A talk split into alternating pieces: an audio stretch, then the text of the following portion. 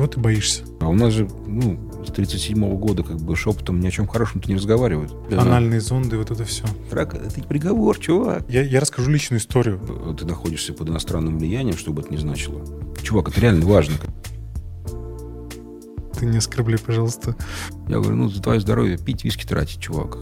Да, вопрос как бы, а нахрена мы это вообще делаем? Дело в том, что у рака нет стадий. Там, там трэш, угар, садомия вообще.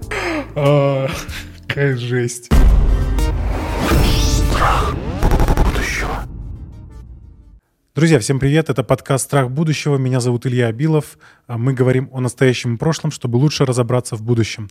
Сегодня у меня в гостях онколог и директор фонда «Не напрасно» Илья Фоминцев. Мы поговорили о мифах об онкологии, а, различные вопросы, которые пугают нас как людей, как общество, а, как подготовиться к онкологии, страшно ли это, как с этим жить, как дожить до рака и другие многие вопросы. Ставьте лайки, подписывайтесь на канал, оставляйте комментарии, ставьте оценки и звездочки на аудиосервисах. Мы есть на всех платформах, поэтому приятного просмотра и прослушивания. Илья, привет. Привет, Илья. Да. А, я начну с неприятного вопроса, ну, как бы такого трагического, как прошло твое 24 февраля. Помнишь ли ты этот день? Помню, ж не помнить-то. Все хорошо помню. Это было как раз между 23 и 25. В общем, а, ну, утром проснулся, офигел. Я так думаю, как и все. А, а у меня как раз был, были съемки передачи э, с Пашей Брандом и Мишей Лосковым. Это такие онкологи. Вот Миша Лосков онколог, а Паша Бранд, он довольно известный доктор, невролог. Директор сети клиник. Да, да семейная, да. Вот. И что-то мы, э, сказать, пошли, я что-то как доплыл до этих съемок. Ну и, в общем, мы ждали, как бы, когда там мотор остановится, чтобы обсудить все это дело. Потому что я был, конечно, типа, что вообще происходит? Да, э, вот. Э, ну вот. И я так немножко обалдел, как бы, от того, что э, некоторые, так сказать, у нас товарищи уже успели купить билеты в Стамбул с утра, в 6 утра. И думаю, ни хрена себе, вот скорость у людей, а вот надо же, как бы, как у них генетика готова к этому, а я что-то... То есть, и меня вот это, конечно, вообще из колеи выбило, что люди прям вот совсем. Ну, я, в общем, потом, после съемок передачи, пошел в какую-то кальянную, вот, и, и а я люблю в кальянных поработать. Там сидишь, попыкиваешь, как бы, и что-то там думаешь, вот. И тишина, хорошо, как бы, в общем, Wi-Fi хороший всегда.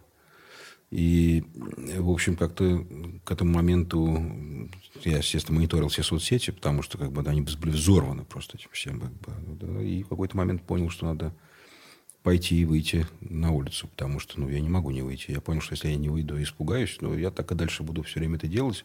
Знаешь, как бы привычный вывих есть такое понятие. Когда один раз вывихнешь неудачно, потом по, это, по накатанному пути все время вот это вот и, и происходит. Ну вот я что-то как-то я решил, что не хочу я никакого привычного вывиха, и пойду-ка я на улицу. Я вышел на Пушкинскую. Не смог я дойти как бы, до места, так сказать, проведения массовых мероприятий. А натолкнулся на двух ментов, вот, с которыми выступили непродолжительную, не очень вежливую беседу. А, так сказать, меня не пропускали никуда. Вот. Они меня погрузили в автозак, ну и все. Вот меня, так сказать, арестовали дальше. На этом мое 24 февраля закончилось. Мы с тобой где-то в 100 метрах друг от друга были. При мне просто Асю Казанцу как раз э, завернули, при том, что она показывала им справку о том, что она беременна. Угу. Вообще никакой реакции. Ну, слушай, сказать, какая разница, ну, беременна. Подумаешь. Да, дело такое. Ну и, в общем, короче говоря, Дальше я провел там две ночи в отделении. Потом меня мучительно пытались отвезти в спецприемник. Суд был. На суде мне присудили 20 суток ареста. Вот. Я, конечно, прифигел. Ну, это так необычно. Должен тебе доложить такое ощущение. Ну, ты, во-первых, ну, довольно странное ощущение, когда на наручниках вообще ходишь. То есть, это очень так странно, реально. То есть, вдруг ты понимаешь, что ты в наручниках в суде, и как-то так это... И Интересно. Субопасный преступник. Да, не, ну реально интересно, как бы, ну это как бы прям необычно, то есть, да, и так сказать, судья что-то долго колебался, колебался, и выпустил 20 суток. Я подумал, что это на самом деле мало. Потому что всем остальным присуждали по 30 суток. Вообще в административном праве это как бы типа любой арест в административном праве это исключительная мера, э, сказать, наказания, скажем так. 30 суток это вообще максимум, что возможно в административном праве, больше там ничего нет. Вот это высшая мера наказания, условно, в административном праве, 30 суток. Вот. И вот мне посудили 20. Как бы. Со мной, сказать, спец вот это и турма, в которой я там находился, сидели довольно интересные персонажи, как бы, и мне просто стало понятно приоритеты все. Ну, всем все понятно. И, в общем, как говорит там э, Алексей Пивоваров, но это, конечно, было очень показательно. Когда с тобой сидит чувачок, который лишен прав, пьяный, э, сказать, уходил от погони ГИБДД, прострел шин, вот, его берут, как бы, сказать, на кармане у него мефедрон, и вот, вот, вот ему 8 суток. А, какая жесть. То есть и, так сказать, еще два чувачка сидели со мной, такие, знаешь, как бы, ну, местные такие хулиганье, ну, такие они вроде типа разночинцы, кто-то там, кто где работает. На Пятницкой в пятницу, соответственно, как бы устроили дебош, там перевернули столы, разбили бар, как бы пришли менты, они ментам еще наваляли, им по 10 суток дали. Вот. А, ну, то есть, вот, П приоритет. Да, да. да. Угу. Ну, в общем, довольно ясно, как бы, что вообще и к чему. Угу. Да. У меня, кстати, есть забавное видео. Меня тоже задержали на митинге э, в январе прошлого года. И играла как раз песня Noise MC. Mm-hmm. И прям я как-то залетел на бит, вот прям те самые слова, которые должны звучать в этот момент. Реклама. Друзья, спасибо вам большое за поддержку на Бусти и Patreon. Это, правда, очень важно для нас. Отдельно отмечу Тима Колотова, нашего рыцаря. А, по ссылкам в, описании вы найдете все подробности. Например, там скоро выйдет подкаст с Сашей Панчиным, раньше, чем он выйдет на других платформах, и вы сможете посмотреть его до выхода. А, также у нас будет дополнительный контент, бэкстейдж, что-то не вошедшее в выпуски, возможность задать вопросы и другие плюшки. А, напишите, что вам интересно получать благодарность. А, сервис Boosty для тех, кто живет в России, у него российские карты, и сервис Patreon для тех, кто живет за рубежом, у него зарубежные карты. Спасибо большое. Все подробности по ссылкам в описании. И да пребудет с вами наука. Окей, okay, um, давай проговорим по, про фонд, uh, потому что ты такой демарш публичный сделал в соцсетях uh, и написал, что уезжаешь из страны. И что будет с фондом э, не напрасно? Фонд профилактики рака один из самых лучших фондов э, по онкологии, по теме онкологии в России. Какие у вас вообще сейчас происходят движения? Он сейчас называется фонд медицинских решений, на самом деле. А. Э, сказать, мы переименовались, потому что во время ковида мы занялись ковидом, потому что невозможно было только онкологией заниматься в это время. Это раз. И два, вообще у нас появилась новая стратегия еще до ковида. Мы хотели расширять зоны э, сказать, действия нашего фонда, потому что те решения, которые мы делали в онкологии, они вполне могли работать и в других областях медицины. Поэтому мы, в общем, приняли решение переименоваться в фонд медицинских решений, что было уже верно, потому что к этому моменту мы занимались уже не только профилактикой, не только рака. А, провели, скажем так, устав в соответствии с фактической деятельностью.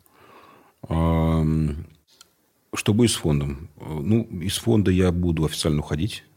Э, сказать, то, есть я... то есть из российского юрлица? Да, угу. да. Э, ну, во-первых, что фонд не подставлять, как бы, во-вторых, э, ну, это просто правильно. С, с, при этом я останусь, так скажем, общественным консультантом, буду помогать по-прежнему с фандрайзингом.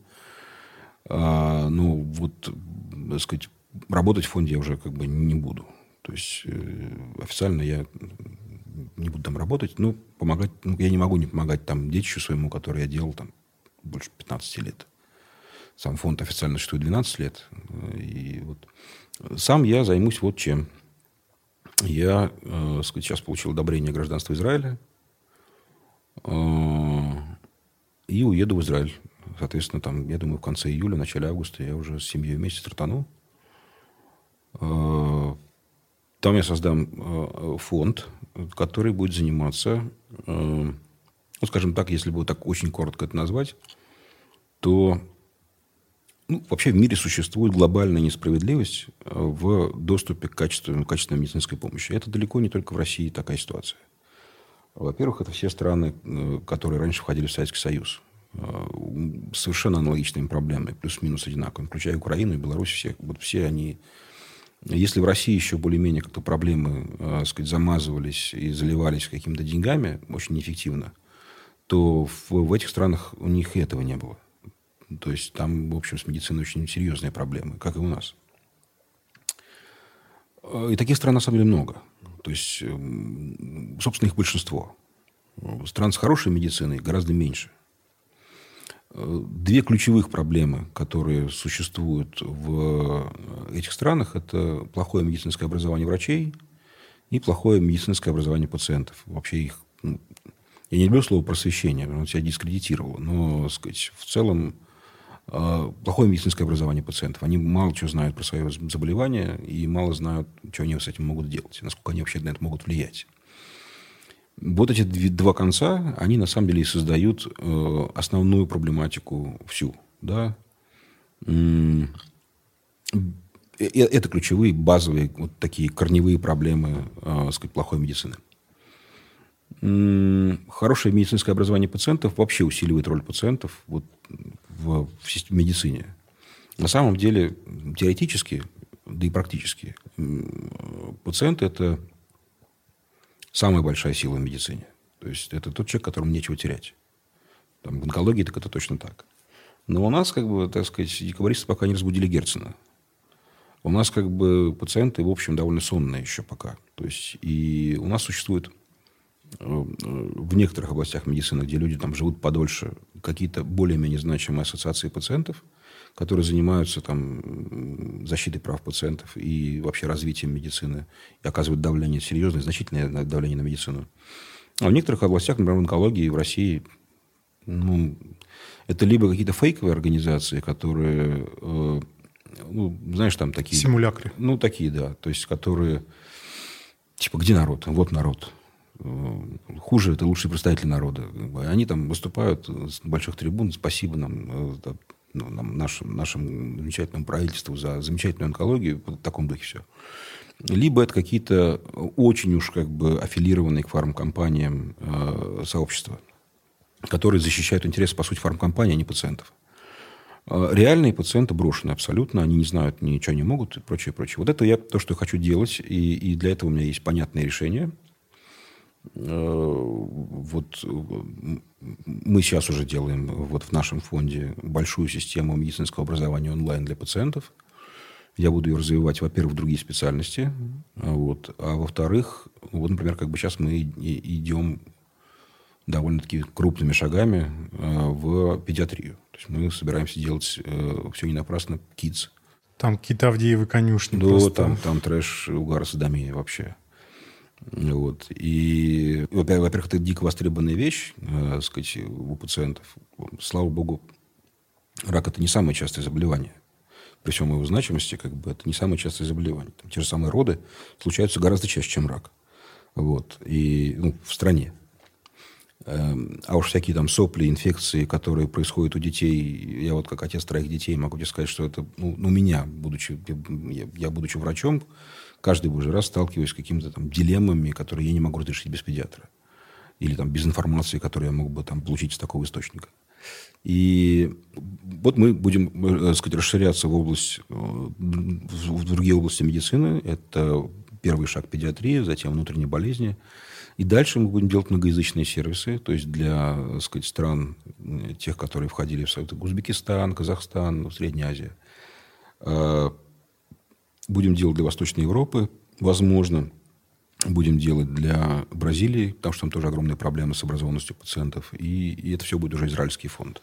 Бразилию вообще часто называют какой-то такой э, заокеанской Россией в каком-то смысле. Mm-hmm. Ну, не, не по всем, конечно, да, по характеристикам, но очень, очень много пересечений, как будто бы. Я пока не трогал, но в целом, э, сказать, я понимаю, что там, э, сказать, огромный можно оказать влияние. Вообще им, им, импакт там как бы просто может быть очень высоким. Э, огромная страна, огромная страна.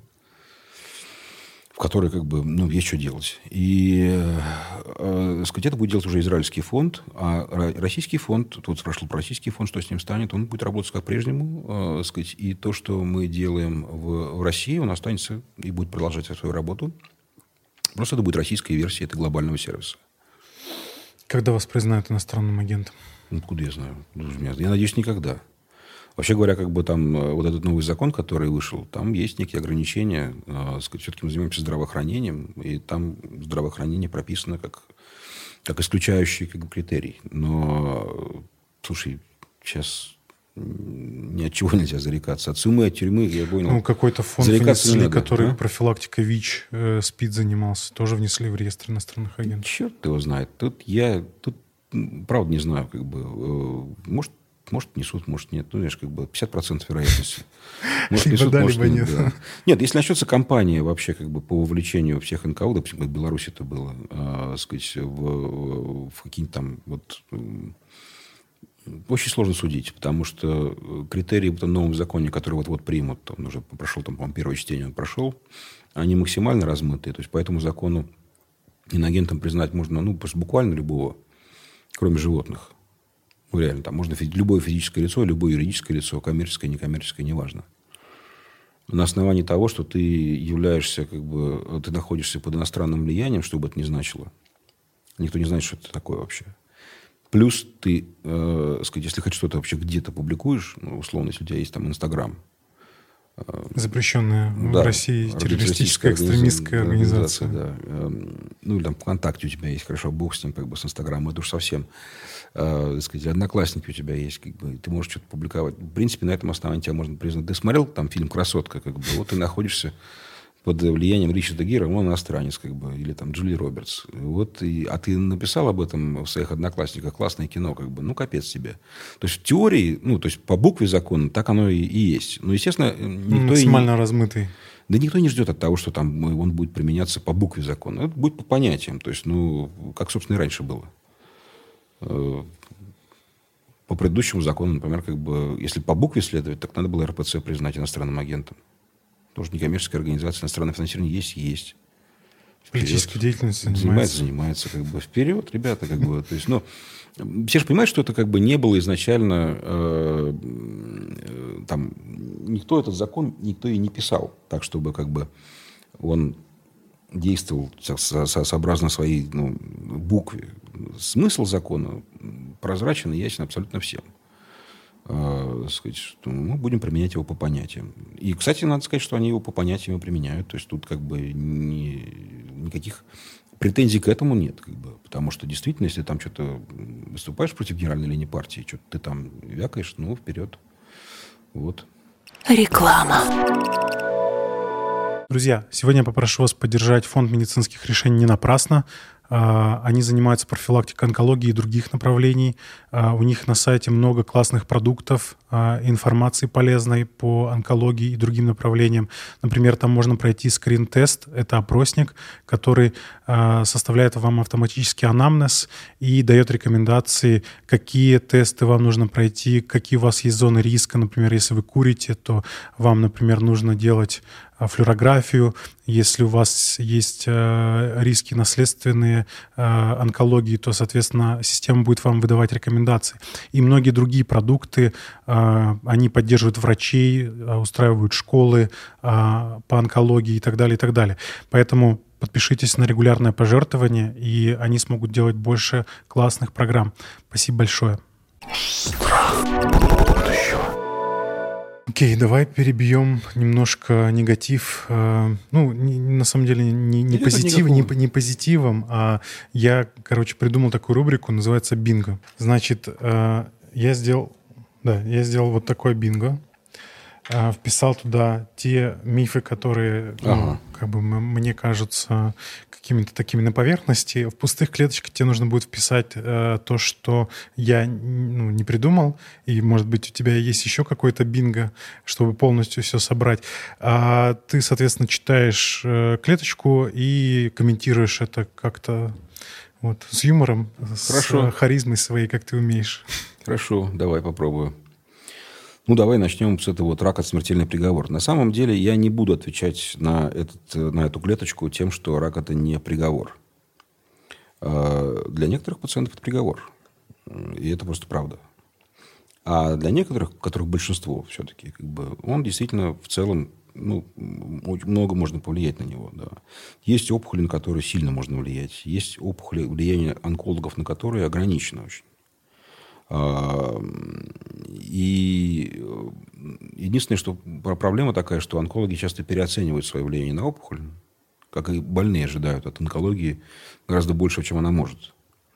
А, зачастую мы имеем дело с ситуацией, когда, э, ну, условно, рак позволяет себя лечить, скажем так. То есть, вот он такой, что вот он позволяет себя лечить. Но в целом сейчас, конечно, появились новые препараты, новые э, так сказать, технологии лечения рака, которые ну, очень сильно продвинули, э, отодвинули вот смерть человека. Очень сильно. Настолько сильно, что многие от него и не умирают. Но, повторюсь, есть такие диагнозы тяжелейшие, там, тяжелейшие состояния, которые действительно неизлечимы. Ну, это просто правда. Ну, их все меньше и меньше. Так что говорить, что это не приговор не буду, Вообще слово приговор неправильное. Кстати, вот эта вот э, фраза, которую постоянно произносит рак, так, лозунгом, это не приговор. Я ее очень не люблю, эту фразу. Потому что она раздражает пациентов сильно. Пациенты, которые находятся в стрессе, и такой, выходит такой радостный развощекий человек, говорит, рак, это не приговор, чувак. Ты расслабься. Он говорит, я даже когда вылечусь, я расслаблюсь. Вот. А пока я вот, конечно, понапрягаюсь. И, ну, нет, так нельзя говорить. Это просто раздражает людей. Поэтому буду говорить как есть. И есть, так сказать, опухоли, которые хорошо лечатся, есть опухоли, которые не лечатся вовсе. Ну, давай все равно зачеркнем, а, давай. если ты не против. Давай, вот. давай. А, да. Сейчас это, да. А, что просто мы проходимся по ним. Да. Ух, так, это все из-за развития технологий. Нужно, нужно вернуться к природе. Э, ну, вообще такая как бы боязнь технологий существует в мире. Э, к природе вернуться. Э, вот на самом деле любой подход – это просто из-за того, что он всегда ложный. Ну, как бы проблема, над которой человечество бьется не, не, не одну сотню лет, явно уже не просто. Уже не просто.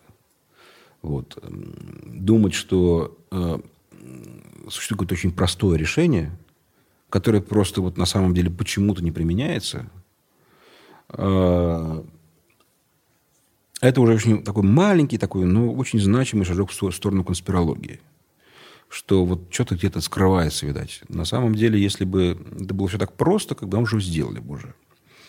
По поводу повернуться к природе. Давайте посмотрим, заболеваемость тех, кто живет на природе, и тех, кто живет не на природе. Допустим, сравним заболеваемость в Москве и Московской области.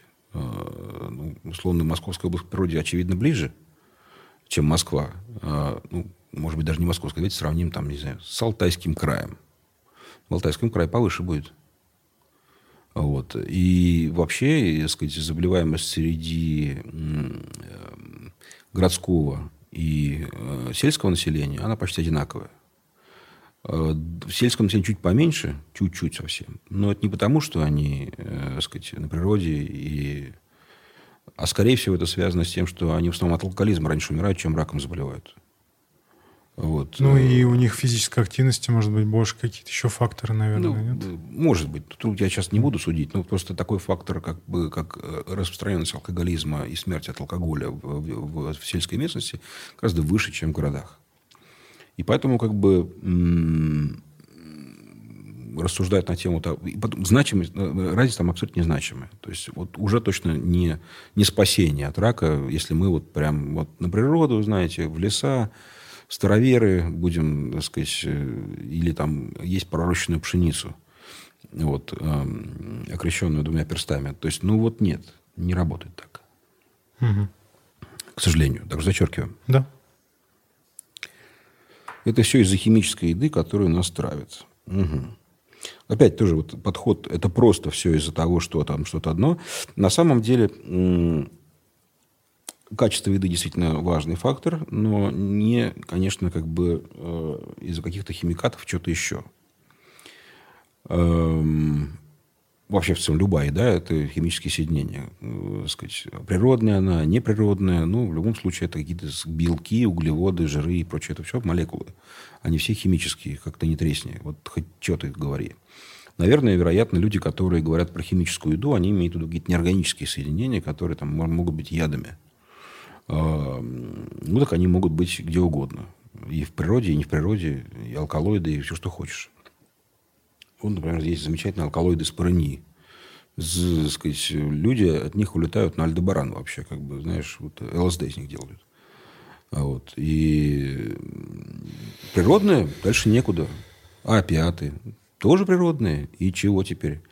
То есть, э, надеяться на то, что как бы у нас какая-то еда не такая, и мы сейчас вот ее очистим и будем сверхэкологично делать как бы из коров, которые э, сказать, слушают э, Моцарта, Моцарт. да, и умирают естественной смертью как бы в кругу близких.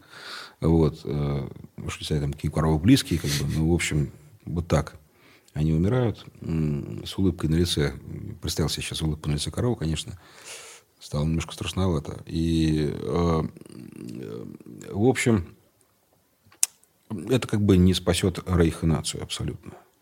То есть наша еда, вот обычная городская, вполне себе качественная. То есть если бы мы жили там условно в Центральной Африканской Республике и ели бы очень загрязненную инфекционную еду, вот это, может быть, там могло бы повлиять. А, вот инфицированная еда действительно может повлиять на а, риск рака. Так, кстати, было.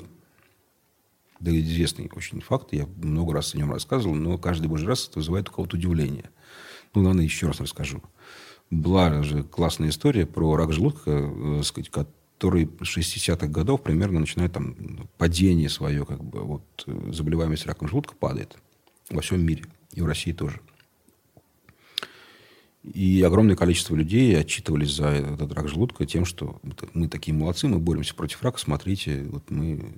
Я потом выяснил, что тренд на самом деле очень давний, и это э, с чем-то связано во всем мире, а не какой-то локальный истории. То есть это что-то такое, вероятно, одновременно происходит и в Африке, и в Америке и Северной, и в Америке Южной, и в Евразии. И что это такое, вообще непонятно. Выяснилось, что это холодильники, которые поступили в бытовую. Вот, э, они стали дешевыми, и, и серийное производство. Раньше еду хранили на льду, и не было возможности... Бактерии да, меньше развивались. Да. Mm-hmm. Хеликобактер пилори, который является фактором риска рака желудка, и она не выживает просто в холодильнике. Вот вся история. Мерзнет она там мерзнет. Так что вот, вот инфицированность еды, да, это важно. Еще калорийность еды очень важна. Калорийность еды важна с той точки зрения, что если, предположим, люди там очень много едят сладкого а, и быстрых углеводов, они быстро жиреют. А вот ожирение – это действительно фактор риска уже рака. Вот, вот так. А вот химия... А вот можешь коротко ждать... ремарочку сделать про ожирение, сам механизм? То есть из-за того, что клеток а просто толком, много? Я сейчас вот не, не знаю, например, тебе сказать. Просто э, э, вот, вот, вот есть и есть. Угу. Вот есть связь между... То есть как корреляцию выявили? Да, угу. есть, есть связь между ожирением и заболеваемостью раком. Как бы. Есть связь между гиподинамией. Может быть, это одна и та же связь. И, и она просто есть. Она, есть угу. статистическая связь между ожирением и, и, и риском рака. Прям значимая. Ну, может, какой-то гормональный механизм, не знаю. Окей. Теорий много довольно на эту тему, как бы они, в общем, все не подтверждены до конца. Так, зачеркнем. Зачеркиваем. Что-то левой рукой зачеркиваю. Ну, ладно. В России рак лечить нельзя, лучше Израиль. Ну, э, сказать, я э, как будущий спец по Израилю сейчас прокомментирую эту всю историю. Ну, на самом деле э, в Израиле неплохая медицина, это правда. Э, но сказать, что она лучше, я бы не сказал. Я бы судил качество медицины по э, количеству клинических исследований независимых, которые проводит э, клиника или там какой-то центр. И вообще Израиль это не клиника. Израиль это страна. И клиники там очень разные. Есть клиники, э, сказать, не очень хорошие, есть очень хорошие. Э, как, собственно, и в любой стране. Поэтому, как бы, ехать лечиться в Израиль – это довольно странная история. То есть, надо ехать лечиться в какую-то клинику, неважно, где она, в Израиле, в России, где-то еще. в России тоже есть хорошие клиники. Ну, может быть, вероятность их обнаружить здесь хуже, меньше, но они тоже есть. И у нас, может быть, отдельные команды есть какие-то, которые знают, как лечить рак и умеют это делать. И они создали такую вот мульти, ну, мультидисциплинарную команду вокруг пациента. Просто в Израиле можно бороться на очень, очень хреновую медицину, которая сильно э, ориентирована не на пациента, а на заработок. А есть блестящие центры, которые ориентированы на пациента. Это тоже есть. Эм, если судить по количеству клинических исследований, вообще научной деятельности, которую клиника производит, то наипервейшая страна, если уж по странам говорить, это, конечно, США. Потому что там, конечно, производятся там, десятки тысяч исследований в год. И, как правило, любое исследование, любое исследование клиническое, которое проходит в клинике, улучшает какой-то один процесс, делает его гораздо более качественным, осознанным и э, все такое. Поэтому э, клиники, где обучаются резиденты, где проходят клинические исследования, это, как правило, гораздо более качественные клиники, чем... Э, ну, то есть, где есть научная деятельность. Где есть научная и образовательная деятельность. Вот mm-hmm. такие клиники там всегда качественно выше. Mm-hmm. Там, не знаю, Шарите в Германии, клиника Samsung в Южной Корее, как бы Мэйо или МД Cancer, э, так сказать, Эндерсон Cancer Center в США. Ну, только один только Мэйо производит там 22 тысячи, по-моему, клинических исследований в год независимых. Это больше, наверное, в десятки раз, как бы, чем вся страна Российской Федерации. Угу. Одна клиника. А связанный вопрос, э, какие виды рака в России хорошо, правда, лечат? Слушай, а это зависит от команд.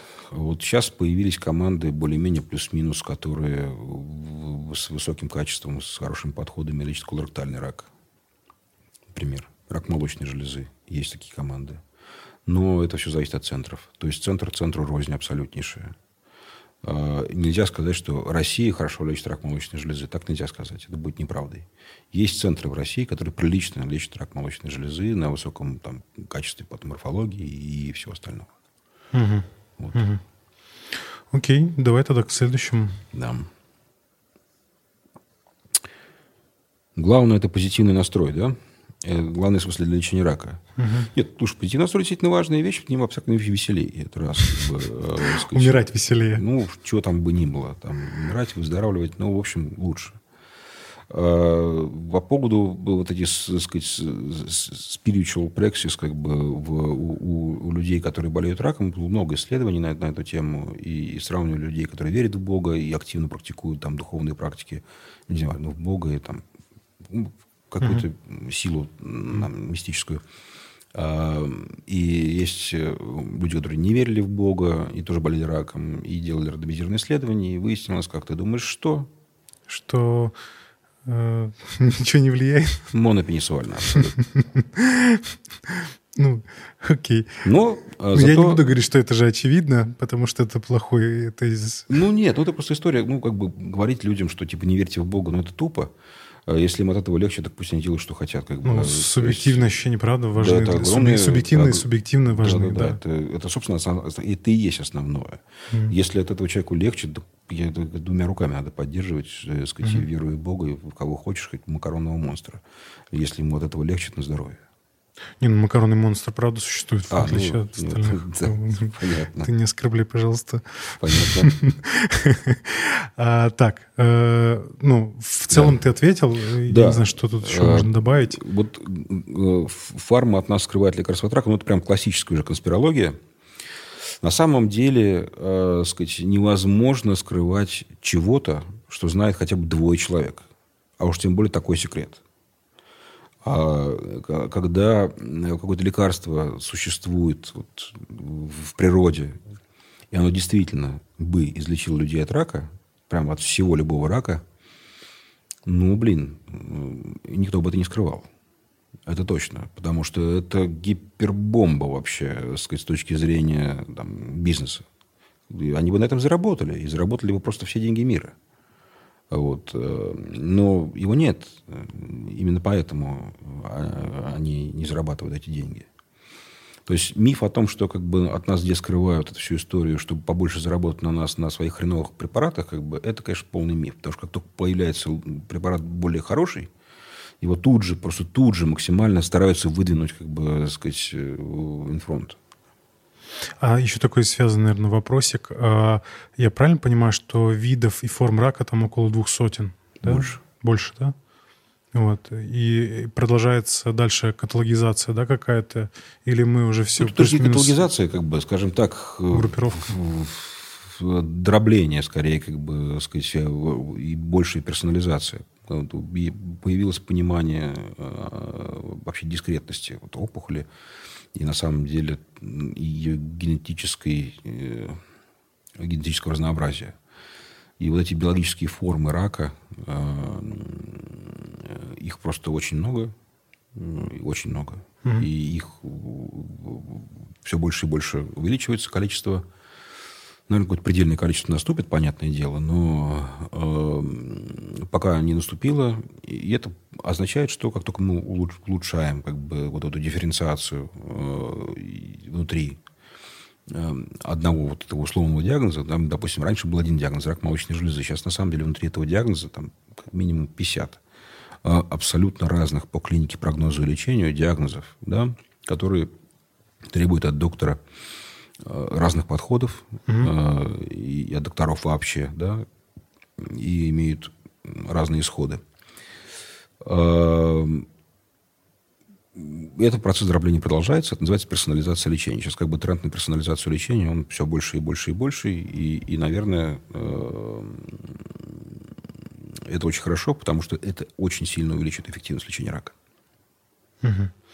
Окей, хорошо. А, так, зачеркиваем, зачеркиваем тогда. И у нас осталось две. О, вот это вот нужно просто диагностировать было раньше, а не ждать четвертой стадии. Ну, во-первых, никто не ждет, а во-вторых, на самом деле, э, это очень сложная концепция, которую так довольно сложно объяснить. Дело в том, что у рака нет стадий. Вот. Это не стадийный процесс. Потому что само слово «стадия» подразумевает, что как бы, четвертая стадия наступила после третьей. А это очень часто бывает не так. Она может наступить после первой. А четвертая может никогда не наступить. А может быть, э, сказать, третья после первой, а может не быть никогда первой. Вообще. Есть такие раки, у которых нет первой стадии. Они только сразу возникают четвертой.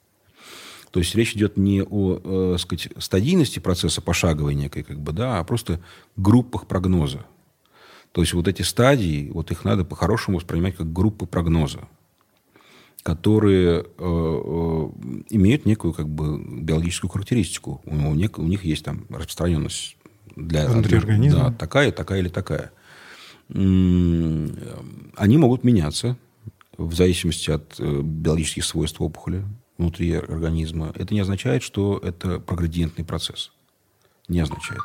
Ну, накопление мутаций внутри опухоли – это проградиентный процесс – а вот э, стадийность, ну, наверное, это не совсем он проградиентный.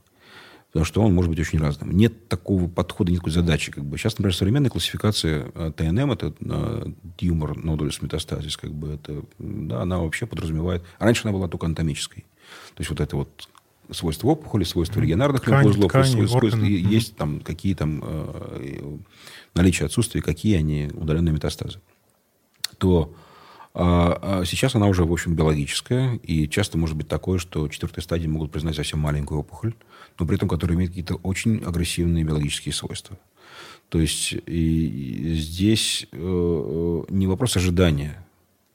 Это не вопрос ожидания. Не вопрос запущенности, а вопрос биологических свойств опухоли и скорости их э, развития. Вот так. Поэтому понятие запущенность, э, сказать, это устаревшее понятие. Угу. Его не надо измерять даже. То есть, вот, нужно другое измерять. Угу.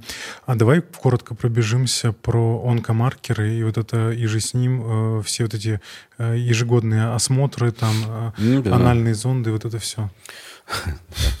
Ну, на самом деле, э, с этим связана масса мифов о том, что нужно делать. И огромное количество врачей считают, что чем чаще, тем лучше. Я читал лекции гинекологам, и я спрашивал их, а как часто нужно делать, вот зал, я очень много в разных городах читал, как часто нужно делать скрининг рака шейки матки, вот онкоцитологию, то, что называется, или ПАП-тест, или тест Папа Николаева, ну, в общем, мазок на угу. э, нетипичные клетки, скажем так. И подавляющее большинство так сказать, гинекологов в зале отвечало, ну, вообще, чем чаще, тем лучше. Как бы лучше там раз в год, а если может, то раз в полгода. И я говорю, как бы, ну, а давайте продолжим мысль. Может быть, раз в день делать, там, до обеда и после, даже два раза после полдника. Что это? А, а они в ответ, как бы, ну, что вы? До абсурда ты ну, Зачем? Ну, это же абсурд, как бы. Я говорю, а почему полгода не абсурд? И такая тишина в зале, как бы. Ай, ай, ай. Нет мыслей вообще. А почему полгода? А почему раз в год не абсурд? Как, в какой момент наступает абсурд у вас? Как бы, вот, объясните, в какой точке? А, и это как бы вызывало ступор вообще у подавляющего большинства гинекологов, которыми я имел дело. То есть, вот обычно гинеколог в женских консультациях. Дело в том, что э, частота осмотров и начало этих осмотров э, и вообще обследований, да, это зависит от биологии, опять же, рака, а, от, от, от риска заболеть у человека, от, в принципе, возможности повлиять на, э, сказать, судьбу человека. Потому что как бы более раннее выявление предполагает, что у тебя есть стадии. А их ведь нет. Только что я говорил. Тогда вопрос как бы, а нахрена мы это вообще делаем? Ну, зачем более раннее выявление? Чтобы что? Ну, суть э, раннего выявления, во-первых, э, сказать, в том, что наиболее эффективное раннее выявление в тех опухолях, где можно рак предотвратить, а не рано выявить, это как раз колоректальный рак, рак шейки матки. Там э, цель скрининга не рак, там цель скрининга предрак. Например, как бы э, ну, в колоректальном раке критерием качества колоноскопии является так называемый ADR. Это Adenoma Detection Rate. Это э, доля э, колоноскопии, на которой ты выявил аденомы. Э, и цель... Такие пупырышки это, ну, внутри. Пупы, когда пупырышки, а когда как бы уже такие ну, свисающие... Ну, да, полипы. Да, полипы, да. Э, сказать. И э, вот она должна быть там никак не меньше 20%. То есть, да, если доктор выявляет меньше, значит, он некачественно делал колоноскопию. А это бывают совсем маленькие пупырышки, действительно, которые сложно выявить. И э, вот это вот как бы критерий качества колоноскопии при скрининговой. Да? Суть скрининга – выявление аденом, через который развивается рак. Суть скрининга рака шейки матки – выявление дисплазии, через который развивается рак. Э, сказать. И гораздо менее эффективный скрининг, например, как бы скрининг рака легких, который направлен не на выявление предрака, а на выявление рака. И гораздо менее эффективный скрининг рака молочной железы, там, где тоже выявляется рак, а не предрак. Тем не менее, как бы при более раннем выявлении, рак молочной железы, а, имеет смысл а, бессимптомное выявление рака ввиду того, что ты, как бы, грубо говоря, оттягиваешь момент наступления вот летальной мутации. То есть ты, грубо говоря, удаляешь ее появление. А, чуть-чуть оттягиваешь, да? И ты выявил, удалил эту клетку, но пользы там прям очень на тоненького польза от скрининга э, так сказать, рака молочной железы, потому что э, для того, чтобы ее получить, эту пользу, нужно иметь очень качественный скрининг. Как бы контролируемый, э, организованный, с контролируемым качеством, обратной связью с, с патоморфологами через систему Байрац. И, ну, то есть это прям сложная история, которой в Российской Федерации нет нигде. Вот. А, а просто лепить маммографию на дурака, ну, слушай, это, не, не, не, это бесполезная вещь, на самом деле, в основном. То есть вред от нее вероятнее, чем польза. А вот. Потому что, что такое вред от маммографии, казалось бы, ну, что там за вред? Ну, существуют ложно-позитивные диагнозы, существуют ложно-негативные диагнозы. А, сказать, ложно-позитивный диагноз, когда как бы ставится диагноз рак молочной железы, когда его там нет. Ложно-негативный, когда не ставится, когда он есть. Довольно частая ситуация, когда назначается ненужная биопсия. Очень ненужная. Для женщины, которая получает эту биопсию, ну, наверное, некоторые доктора скажут, ну, что, что там так биопсия, ткнул иголкой, да и все. Какой там может быть вред? Ну, во-первых, как бы и во время биопсии можно напортачить. Будьте знаете, когда ты делаешь тысячу биопсий, запросто даже очень опытный доктор может пробить, там, не знаю, плевру. Ну, бывает маленькая молочная железа как бы на свете. Так случается. Да, и, так сказать, вот ты там, делаешь биопсию молочной железы и можешь пробить плевру. Это, конечно, маловероятное событие, но когда ты делаешь 10 тысяч таких биопсий, ну, рано или поздно случится. А второй вред – это то, что... А теперь давайте попробуем женщине объяснить, что, вы знаете, там 10 дней пожить с диагнозом э, подозрения на рак молочной железы, ну, это, в общем, не вредно. Ну, давайте вот спросим, как им было вредно или не очень. У меня несколько подруг как раз вот тоже им говорили, ой, у вас тут какое-то уплотнение, и вот они там ну, несколько недель сходили да, с ума. Да, и потом, значит, потолки надо белить после этого. Все, там следы остаются у людей, они по потолку бегают.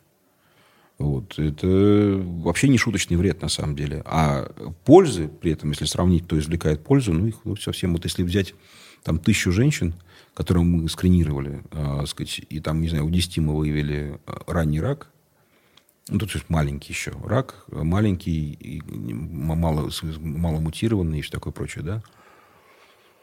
Ну, наверное, только две из них получат какое-то продление жизни от этого. А у восьми, у которых мы выявили, у них даже судьба никак не изменится. Примерно так. Угу. То есть, а вред получается тысячи. Понимаешь, да? Угу. И вот давай-ка взвесим. Вот. Ну вот мне кажется, что это, знаешь, это что-то близкое к аэрофобии что в смысле ты как будто бы пытаешься найти контроль там, где его в принципе не может быть. И вот это ощущение... Есть такое, есть такое что ощущение... да, давайте под контролем. И вот это, кстати, популярность как бы онкомаркеров, она оттуда и произрастает. Потому что как бы мы сейчас что-нибудь очень простое, кровь сдадим. Mm-hmm. Сдадим кровь, и нам все скажут. Есть там рак или нет его. Это вообще самое ужасное, что может человек сделать, сдать онкомаркеры, потому что э, ну, когда у него нет никаких симптомов или жалоб. Когда они есть симптомы жалобы, есть действительно подозрение на рак, уже существующее по другим методам, онкомаркеры могут сыграть роль. Или, предположим, есть э, уже существующий диагноз рака, и ты наблюдаешь его за, э, в динамике. Там тоже онкомаркеры могут сыграть роль. А вот э, когда у человека нет ни жалоб, ни симптомов, ничего, вот он шел, как бы, сказать, в летним деньком по Москве, как бы, э, сказать, насвистывал песню, а я иду, шагаю по Москве. Тут ему говорят, как бы, реклама там условной лаборатории, говорят, типа, а давайте-ка сдадите. Он говорит, да, то хорошая идея, как бы, как раз делать нечего, пойду сдам. И сдает, бывало. А... Вот, кстати, недавно, по-моему, Минздрав Москвы отчитался, что там типа какие-то миллионы людей уже прошли эту программу. Посмотрите на состав, но э, вообще говоря, как бы если это онкомаркеры, то прямо это плохая история. Э, мне, наверное, возразят, ну, почему это плохая история? Потому что э, очень много ложно-позитивных диагнозов, очень много ложно-негативных диагнозов. Короче, повышенный онкомаркер не означает, что есть рак, а его нормальный уровень не означает, что его нет. Поэтому люди, которые получают этот диагноз, как бы онкомаркер, начинают мучительно его искать и стыкают все, все иголками, ну, сказать, можно анальными сравнить... зондами и прочим, прочим, как бы, да, вот это все будет ужасно. Когда началась пандемия коронавируса, все начали мериться антителами, что тоже бессмысленно ну, абсолютно да, да. было. Вот примерно тот же, да, посыл. Хуже даже. Да. То есть, вот, ну, понятно, что да. Есть такой, как бы, типа, очень высокочувствительный, э, сказать, тест, э, сказать, э, PSA, PSA, как бы, ну, простатоспецифический антиген, который выявляет э, рак простаты. Но он выявляет действительно рак простаты, только это гипердиагностика. Вопрос в том, что рак простаты в подавляющем большинстве случаев, там 90, наверное, из 100, э, это заболевание очень медленно, доброкачественно текущее. То есть это как бы глисон 6 и менее, да, глисон менее 7. Это от гистологии, в смысле, да, зависит? Да, да, да, да. То есть вот, вот его как бы биологические свойства такие, угу. как бы, да, сумма баллов по глисону. А, и выявлять его особенно не имело смысла. То есть, поскольку... Можно дожить до смерти. Да, да. А вот 10%, да, но при этом ты вред наносишь огромному количеству людей по той причине, что любой повышение ПСА почти всегда влечет за собой биопсию. Биопсия простаты – это не баран чихнул там осложнений полным-полно. Поэтому как бы это приводит к огромному количеству необоснованных биопсий, которые, в общем, мягко сказать, не полезны. Так что от, э, сказать, э, вот этого маркера PSA как бы в качестве скринингового метода отказались вообще везде. Ну, кроме, э, сказать, ну, кроме, э, кроме, кроме стран с плохим медицинским образованием. Ну, это же вообще, вот, в принципе, ты часто говоришь, вот этот риск пользы, это же фундаментальная такая медицинская концепция, что, в принципе... Которую в большинстве случаев не знают очень много врачей. Это вообще одна из фундаментальных концепций доказательной медицины. Как бы ты эту риск-пользу доказываешь математически а, и рассматриваешь со всех сторон. А, и вообще любое событие в медицине имеет риск, ну, вред и пользу. Как бы, и надо риск вреда. Ну, это как бы теория принятия решений. Угу. То есть ценность от ожидания. То есть ты умножаешь как бы э, вероятность на ценность и получаешь мат ожидания. Угу. Вот, собственно говоря, как бы дальше принимаешь решение. Окей. А, не буду вдаваться в детали, потому что у тебя куча лекций. Если кто-то захочет, посмотрит, когда, какие скрининги делать там и а, прочее. А есть же очень простой способ. Мы же запустили у нас на сайте «Все не напрасно». Это а, система для образования пациентов. Специальный тест – Его можно пройти очень легко, называется он Screen 3.0. Скрин это тест у нас Это который анамнез собирает, да? Да, и в ответ как бы отдает рекомендации, что делать, и более того, записывает в календарь эти рекомендации и напоминает потом, что делать дальше. Угу, прикольно. То есть абсолютно обоснованная штука. Там выпускники высшей школы онкологии, так сказать, совместно с нашими экспертами разработали всю эту историю. И главное, что он не инвазивный. Абсолютно. То есть он на самом деле э, расписывает человеку календарь, что действительно нужно делать, что не нужно. Что имеет смысл. Причем там как бы не только речь идет о скрининге, но в том числе и о методах снижения риска рака такового. То есть профилактики первичной рака. То есть снижение риска заболеть раком. Угу. Это угу. они тоже есть на самом деле. Окей, так, у нас осталось Рак последнее. это просто грибок, да, да. сказать. Ну, еще таких много ну, же. Вот рак соды лечить. Вот у меня, я, я расскажу личную историю. Это то, что на меня, наверное, повлияло прям в детстве очень сильно. Это прям вот такой вьетнамский флешбэк, я бы сказал. Мой дедушка заболел раком. Это был 95 или 6 вот где-то те года, там, 7 а, по-моему, рак легких. Я, честно, не помню. По-моему, рак легких, если ничего не путаю. И э, у него, значит, э, знакомые какие-то трактористы, там вот это вот э, с деревень соседних, они ему порекомендовали пить солярку. Mm. И у меня вьетнамский флешбэк. Я вижу, как дед наливает в стакан граненый mm-hmm. 200 миллилитров солярки, блюет, и пьет эту солярку. Но я в этот момент думаю, что, а, ну это как лекарство от простуды, невкусное, неприятное, но надо. Mm-hmm. И потом уже, когда я повзрослел, я узнал, что это полный бред.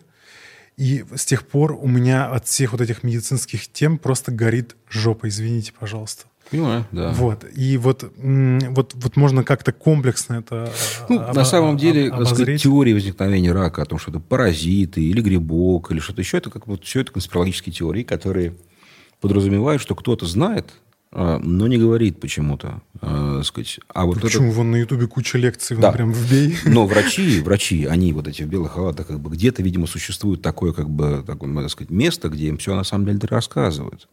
Просто они вообще все в сговоре. Вы же понимаете. Вот. А, если бы это место существовало, и там бы прошло секретное обучение хотя бы два врача, а, сказать, то уверяю вас, э, вот, зрители, дорогие, как бы сказать, сто процентов э, мы бы все об этом знали. А они были, просто их агенты Массада убили. И еще один вариант может быть, что, может быть, потом их облучили им головной мозг, и они ни хрена не помнят после этого тоже. Знаешь, такой вариант есть. Вот. И ну, вот я проходил, так э, сказать, обучение в медицинском вузе. Вероятно, я являюсь как раз носителем такого секрета, потому что все врачи. Вот.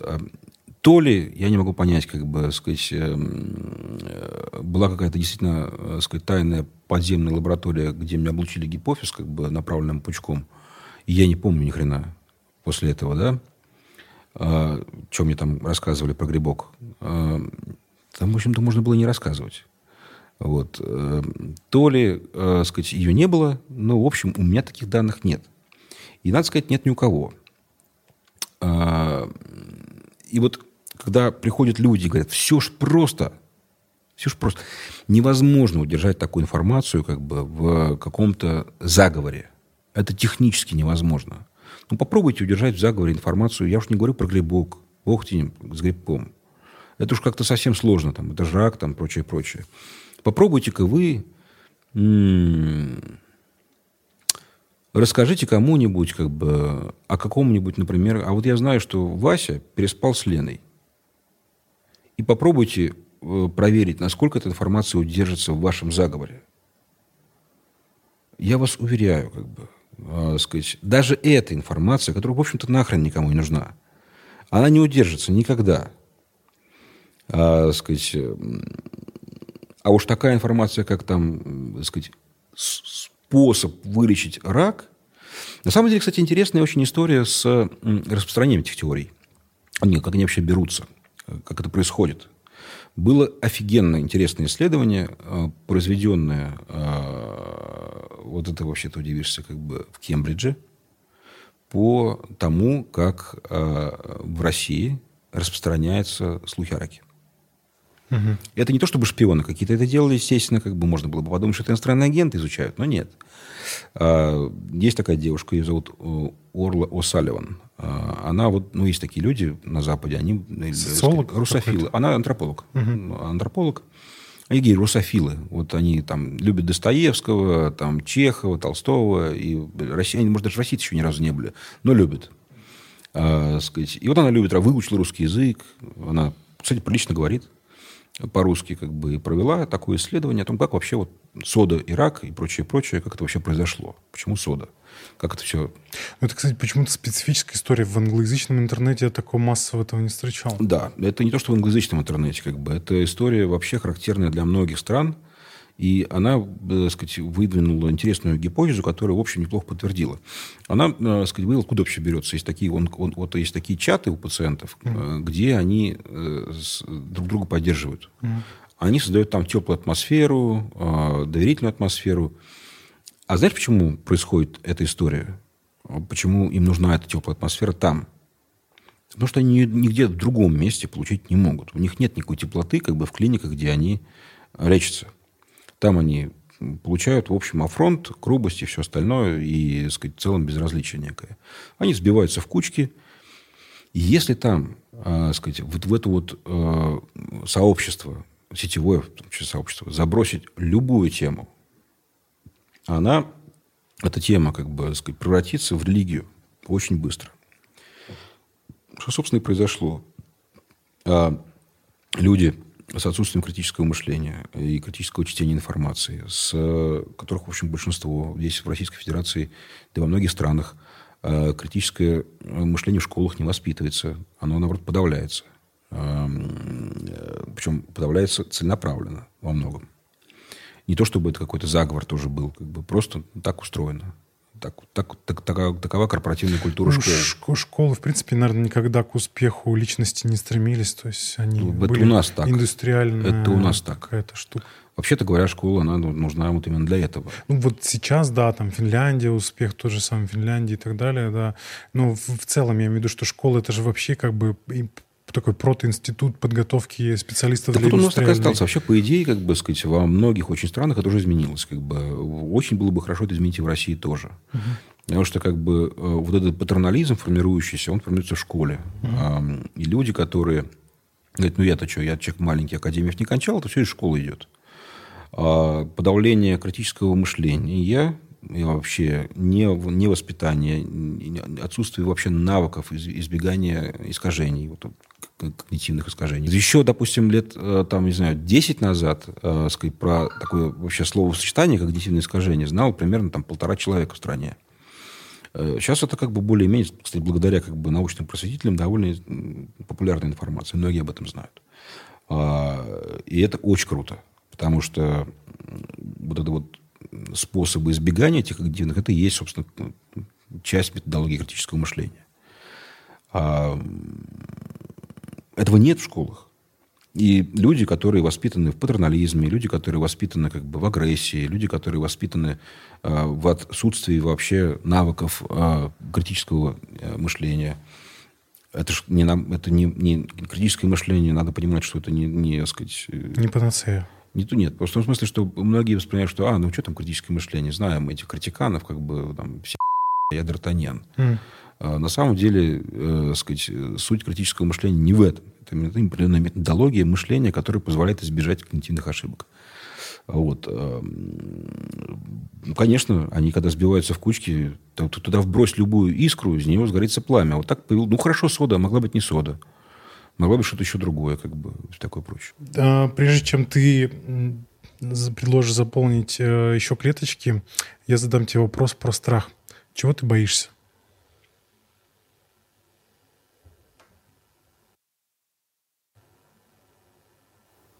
Лично я. Лично я. Лично я боюсь, э, ну, понятно, за семью, за детей очень боюсь. Ну, у меня сейчас их трое. И очень боюсь э, потратить время и ничего не сделать в итоге. Вот это прям самый страшный страх. То есть, когда я что-то хреначил, хреначил, хреначил, как бы вот у меня самое страшное, вот я сейчас формулирую, у меня ужасный страх того, что я э, постоянно занят, и мне кажется, что я там, так сказать, впереди планеты всей, и у меня флаг, и я такой весь там на баррикадах, а на самом деле я шел не туда. То есть я... Сизифов труд как, такой, да, вот да? какой-то... И, и я в конце это обнаружил, что, оказывается, я вообще в стороне от того, что нужно было делать. Ты знаешь, такой... в фильмах есть такой визуальный прием, когда чувак карабкается вот по китайской лестнице куда-то высоко, там типа ползет, ползет, а оказывается, он пролез там пять ступенек из тысячи, да? Так это анекдот такой есть, на самом деле. Замечательный анекдот. Нет, это еще куда не шло. То есть там, ну, а, а, есть замечательный анекдот на эту тему, когда два чувака тащат э, рояль в, в девятиэтажный дом. Как бы. Один говорит, слушай, я тебе одну вещь хочу сказать. Он говорит, слушай, мне так сейчас тяжело, давай на следующем этаже ты скажешь, ты дотащим, скажешь. Он говорит, чувак, это реально важно, как бы, понимаешь? И вот он так до девятого этажа не дотаскивает. Он говорит, ну что там у тебя уже, говори, наконец, как бы. Слушай, мы затащили рояль в тот подъезд. Да-да-да. Мне кажется, это метафора. Э, ну, ладно, не хочу прям э, типа парусофобски звучать, но в России как будто бы очень актуальная история. Ну вот я ужасно боюсь, как бы, сказать, потратить жизнь напрасно. То есть она же, ну, реально одна. У меня нет, как бы сказать, надежды на реинкарнацию, сказать, и там возрожусь я там, возрождусь, или как правильно сказать, там, каком камне или цветке. Ну, как бы я понимаю, что я просто профукал все. Вот это прям страшно. А сколько тебе сейчас лет? 42, ну вот нам скоро будет 43. Ну, ты еще молод. Ну, знаешь, давление уже прет. Седина в бороде как бы полный рост. И, в общем, э, как-то, знаешь, страшновато прям. Ну, знаешь, вот так же осталась последняя попытка такая уже, как бы, вот я такое ощущение, что вот я сейчас уезжаю из страны, и я делаю последнюю такой рывок, после которого паду как озимый, понимаешь, как бы, я не знаю, может, конечно, это у меня неправильное представление о модели, я смотрю, допустим, каких-то европейских джентльменов, они очень активны там до 60-70 лет вполне себе, как бы даже. То есть они там 65 начинают более-менее, так сказать, опадать. А, вот, а до этого бодрые, веселые, как бы, чего всем желают. Я, честно говоря, не надеюсь, что при моем образе жизни достаточно рискованным, а, сказать, я в 65 лет буду бодро здоров. Вот. Бабахнет мне инсульт, я буду лежать такой, как овощ. И грустить буду, потому что ничего не успел. Блин, вот я вот мне на самом деле вот не знаю, вот мы может быть с тобой, знаешь, э, тезки, но мне прям очень бьется то, что ты говоришь, потому что я в таком контексте об эмиграции тоже думаю, потому что э, кажется, что э, не хочется в 50 лет, знаешь, обернуться, и ты такой, на что я всрал свое время? Угу. Вот, я, я понимаю тебя. А вот про инсульт, у меня друг э, в 43 года словил инсульт по нижней границе. Я потом в Википедии уже прочитал, что это нижняя граница обычного инсульта. А, и его наполовину парализовало, и я прям после этого как-то не знаю, не то, что меня перезагрузило, понятно, что мы быстро забываем все вот эти негативные какие-то истории, но прям на, на длительное время этот отпечаток какой-то наложил, и я такой, так, надо, надо как-то перестроить свое мышление по отношению к жизни и так далее. Вот. Но, с другой стороны, тоже не хочется впасть в такую как бы гонку, э, сказать, что, мол, дескать, скорее, скорее, скорее, скорее, скорее, угу. ничего не успею, скорее, скорее. Но это тоже как бы некий стресс. Гедонизм сохранять такой, да, здоровый. Легкий, да. По другу, кстати говоря, по нижней границе надо проверить генетику, потому что, возможно, там какая-то мутация есть, типа какой-то наследственной гиперлипидемии. И в смысле, чтобы у детей перестраховаться, да? Угу. Угу. Понял, хорошо, скажу ему. А, так, давай заполним. Может быть, у тебя есть какие-то быстрые штуки, можешь не писать, а просто проговорить тогда. Ну, Какие еще мифы такие скажу, самые топовые? Сейчас скажу. Топовые мифы, топовые. Их много на самом деле. Их, ну, знаешь, на самом деле, самые-то прикольные мифы у тебя здесь есть, но э, Мифов про рак а, очень а, много. А, раньше меня мама говорила в детстве, что типа не смотри телевизор, много рак будет, потом телефоны, смартфоны. Это суровая мама. Я все-таки своих поменьше пугаю, как бы сказать. У меня была Дэнди, ну типа я там. Ты какого помню, года Дэнди у тебя была? Я 90-го. А, ну понятно тогда. Просто когда появились Дэнди, я уже был нифига не, это, не ага, аудиторией. Да. да. У нас с тобой, получается, 10 лет ровно разница. Побольше. Ты 80-го? Я, я 79-го. А, ну, может, чуть-чуть, да, полгода. Еще плюс. А, что вообще вот из такого, знаешь, там... Мне не хочется, конечно, с одной стороны, время тратить на какие-то прям совсем дурацкие ну, мифы, да, вот, но... дурацких мифов очень много. Ну, типа, там, знаешь, там рак развивается от того или от всего. Их очень много причин, э, сказать, ну, есть очень много э, мифов, связанных с причинами развития рака, э, сказать, и в общем и целом на самом деле я бы очень рекомендовал э, тем, кто интересуется э, так сказать, темой э, рака и вообще больным самим, как бы, да, мы же создали руководство для пациентов, пока не по всем видам рака, но в том числе там есть общий раздел. Там много чего можно про рак почитать. Это на сайте wiki.ненапрасно.ру. Ну, у нас такой сайт. Можно набрать в Гугле или в Яндексе. Uh-huh. Все не напрасно и найти э, практически любую информацию о раке. И, и вот я сейчас буду развивать это дальше. И в педиатрию, и во внутренней болезни, и везде. И это много, будет многоязычно для разных стран. Угу. Вот такой план. Но сейчас как бы это уже существует э, сказать, на русском языке о раке. Руководство вот, э, Тебе не кажется, что все-таки запрос от пациентов в первую очередь связан с их уровнем дохода и образования в первую очередь? Что это, знаешь, вот я приведу такую аналогию, я как, как и ты атеист, и когда мы вот с друзьями, которые, значит, топили за светскость, дискутировали, они такие, надо, типа, популяризировать атеизм, надо популяризировать гуманизм, надо там популяризировать это, чтобы запрос, типа, от общества был. Я так на это скептически смотрел, потому что, на мой взгляд, как бы, если страна, экономика экономика не развивается, стагнирует там или деградирует, то ты хоть запопуляризируйся. Это э, рациональная идея, толку от этого будет мало. И вот не кажется ли тебе, что здесь как будто бы этот ду, ду, дуем на мельнице? Нет, в данном случае нет. Ну какая? Это же не то, что мы там э, просвещением занимаемся здоровых людей. Mm. Это, а, это уже с готовой это, мотивацией. Это mm. люди, у которых как бы, очень понятные проблемы есть. Mm-hmm. То есть они болеют раком, если посмотреть сейчас на количество запросов в Яндексе или в Гугле, а вообще связанных с онкологией, можно увидеть, что это уже больные люди. Это уже больные люди, у которых конкретный вопрос, у них вот так в голове стучит, как это пепел, э, сказать, э, класса. И... А вы, кстати, вот заработаете важный момент. Э, люди же формулируют вопросы не так, как эксперты. Бинго, вот да. вы под эти поисковые запросы стараетесь подставить? Естественно, естественно, как бы шишка под мышкой, угу. щитовидка. Это мы все, угу. все отрабатываем. Угу. Вот. Э, и это как бы мы отрабатываем. И вообще в целом мы отрабатываем запрос со стороны пациентов. То есть это и есть маркетинговое исследование. У нас есть, так сказать, соглашение с... Э, я не могу, наверное, назвать компанию одна крупная, сказать, швейцарская фармацевтическая компания, которая, в общем, помогает нам собрать э, данные. У них есть некая база пациентов, они помогают нам собрать интервью с этими пациентами, и мы собираем э, вот такое такое облако вопросов от них, и потом их классифицируем и на них отвечаем. Угу. То есть это не вслепую. Ну и потом у нас свое представление, у нас врачи пишут, врачи что же не, они же каждый день работают с пациентами, представляют каких вопросов. А, есть еще какие-то мифы или в целом, ну, все, все что остальное можно... Я, честно говоря, про миф особо-то да, не... Да. Это достаточно да, скучный разговор про мифы. Ну, как бы. Он нам, на самом деле, не хочется про них долго говорить. А я, я это, знаешь, как повод поговорить. То есть э, говорим про мифы, на самом деле не про мифы, а скорее вот как бы про то, как подготовить. Потому что вообще, вот я когда формулировал тему подкаста для себя с, с тобой, да, то типа я боюсь рака. Ну, это как бы, да, это такой, такой страх, э, не то чтобы как бы э, встречающийся у всех подряд, но э, когда ты с этим в силу возраста начинаешь сталкиваться все чаще и чаще среди родственников, там, знакомых и так далее, э, ну, страх прорастает, как бы, да, и э, как как, как быть готовым, да, то есть быть вооруженным информационно в первую очередь, да.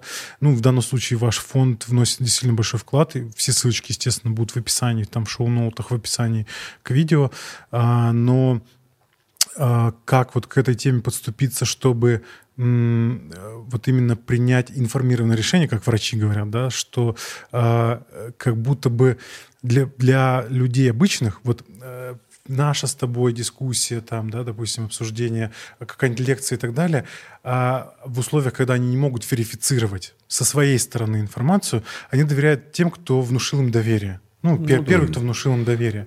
Как правило, это вообще первый доктор, который им вообще диагноз сказал. Ну, вот у пациентов есть такая история, э, типа, знаешь, как вот, вот там, у водоплавающих птиц импринтинг такой существует. Угу. Они там кошку могут увидеть, вылупившись из этого, и решать, что это их мама, и за ним будут ходить. Вот у онкологических пациентов такая штука тоже возникает. Тот, кто, не у всех, но у некоторых, я бы сказал, даже у многих. Они вот первые, кто им сказал, что у них рак, а вот они ему и доверяют. Вот. И это вот типа, вот, ну, да. Ну, тут вопрос, как сделать так, чтобы пациенты доверяли той информации, которую мы создаем, это достаточно сложный вопрос. Это вопрос э, методологии управления доверием.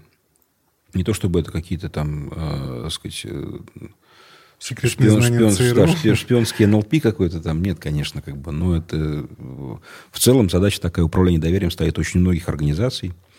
А, и можно погуглить там э, trust management и, э, так сказать, легко найти массу как бы, материалов о том, как это делается.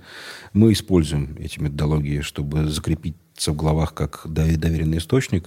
На самом деле, одна из самых главных методологий – это быть честным честно быть выгодно. Помнишь, такой был слоган? Вот, МТС, по-моему. Не-не-не, по-моему, от Альфа-банка было. А, а, сказать, да. да, да. Я а. уж не помню. Ни у кого? По-моему, Альфа-банк, да. да, да, да. Угу. Что-то, у чего-то красненького, короче. чего-то красненького. То ли Альфа-банк, то ли МТС. Вот это на самом деле так. То есть, когда ты честно разговариваешь, открыто разговариваешь, признаешь как бы проблематику, не говоришь, что все прекрасно, или не говоришь, что все плохо, наоборот. То есть, не завираешь ничего, и ну, ты откровенен в той степени, в которой сам можешь ошибаться. Угу а это вызывает доверие людей. А есть в России такая проблема, что пациентам не все говорят, а родственникам все? Или наоборот? О, это частая ситуация. Да? Очень частая ситуация. Очень частая ситуация, как бы, и, и на самом деле это неверная ситуация. Сейчас это стало меньше гораздо. Работает закон, тем не менее, как бы вот он есть у нас, что пациент имеет право. А раньше просто диагноз рак никому не говорили. Же. Это же было массовое явление. То есть писали какие-то непонятные там коды у вас НЕО с депозитами. А, чего? Чувак, как бы, а, люди выходили из онкодиспансера, говорят, у меня не рак, как бы. Я в онкодиспансере лечусь, как бы, конечно. Но у меня не рак. Понял? Но лечусь в онкодиспансере. И вот он, э, сказать, типа, реально люди были в неведении. Были в неведении. И это создавало, на самом деле, совершенно ненужную, ну, может быть, и нужную, не знаю, Э, по тем временам. Э, атмосферу такой секретности, чего-то очень такого плохого, о чем даже не стоит говорить. Э, то есть так шепотом. Знаешь, а у нас же ну, с 1937 года как бы шепотом ни о чем хорошем-то не разговаривают. И ты знаешь, что у него вообще? Ты в курсе? Рак. Понял? Вот так все подавалось. Ну, рак и рак. Ну, Всякие болезни бывают. В общем, сейчас это меньше стало, но до сих пор есть. Вот нео с депозитами, как бы, это рак с метастазами. Депозиты у них. Вот это вот, блин, депозиты. Почему так смешно? Смешно, правда. Потому что депозитарий, как бы. Ну, что же ну, это? у вас рак с инвестициями. Печень. 8% годовых только у нас. Ну, это, ну, это на самом деле, ну, это как бы э, и смешно, и грустно, потому что как бы сейчас мы, мы смеемся, а может, кому-то грустно станет от этого всего. И нам, нас тут а, сейчас в комментариях с тобой раз, размажут за то, что мы тут вообще ха-ха. На самом деле, вообще, э, черный юмор в онкологии – это то, что спасает онкологов, на самом деле. Многих э, это, это крайне распространено. Крайне распространен черный юмор. Э, сказать, это действительно э, вещь спасающая. И у нас в фонде тоже мы часто, э, сказать, вынуждены это делать, чтобы как-то так себя немножко изолировать от... Э, ну, от действительно трагедии часто бывают тяжело об этом иногда бывает говорить, а вот юмор, он примеряет со всеми вещами, и даже, знаешь, как бы на самом деле это удивительная вещь, что, ну, вроде казалось, вот насколько все-таки сильная вещь юмор на самом деле. А, это очень хороший способ адаптации.